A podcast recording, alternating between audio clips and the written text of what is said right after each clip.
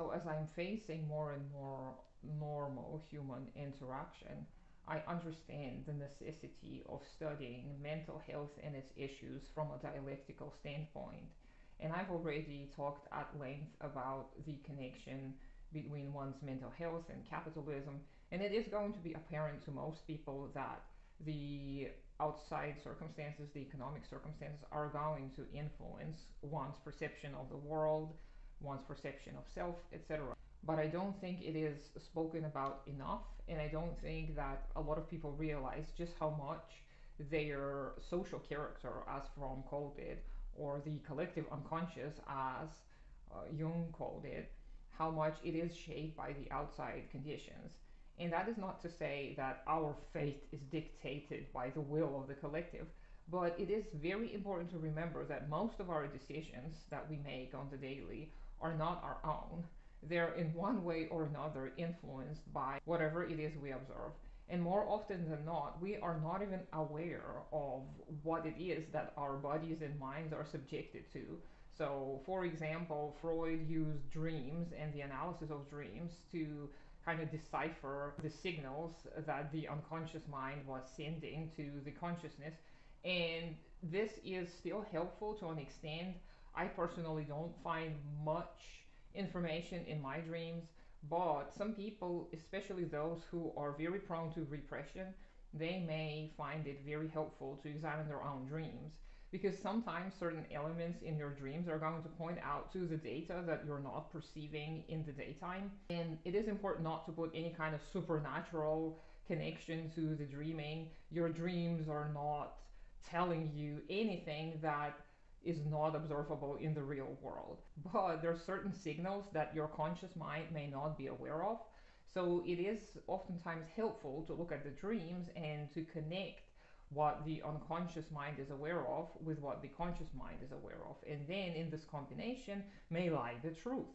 Uh, that's just one aspect of how we may not be even aware of what's influencing our decisions.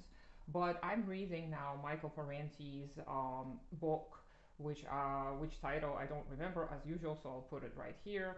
And this book talks about the way media shapes our perception of life.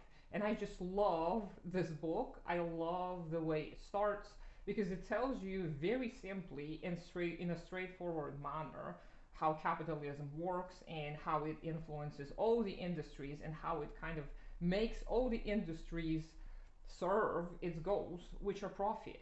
But Parenti, in his usual eloquent and simple manner, really delivers the message quite well. So I highly recommend this book and it is actually a rival to this infamous manufacturing consent book by the person who I actually really despise because he is a liar. And Parenti actually wrote about him as well. So, apart from the fact that capitalist ideology is based on the material needs, it is also essential to remember that it isn't some kind of evil brainwashing where the evil capitalists sit around the table and think together and devise evil plans on how to make us all stupid and sheeple. No, that doesn't happen this way. In cartoons, it does happen this way, but we need to realize that the there are actual rules to the game of a free market and there are rules to competition so if you want to participate in the capitalist chase, which all of us have to to an extent, then you're going to be pushed to follow these rules.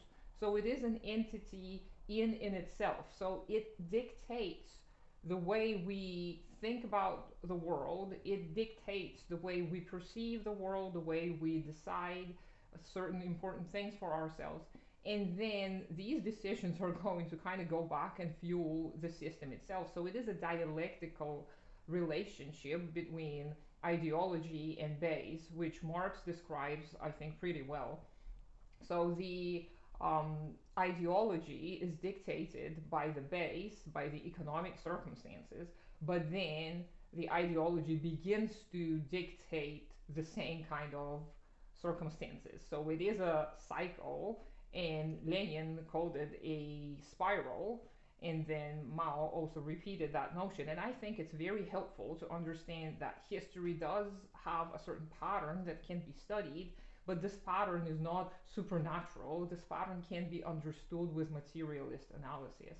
So I highly recommend you examine all of these aspects that I've just shared with you and let me know what you think of them and let's keep this conversation going.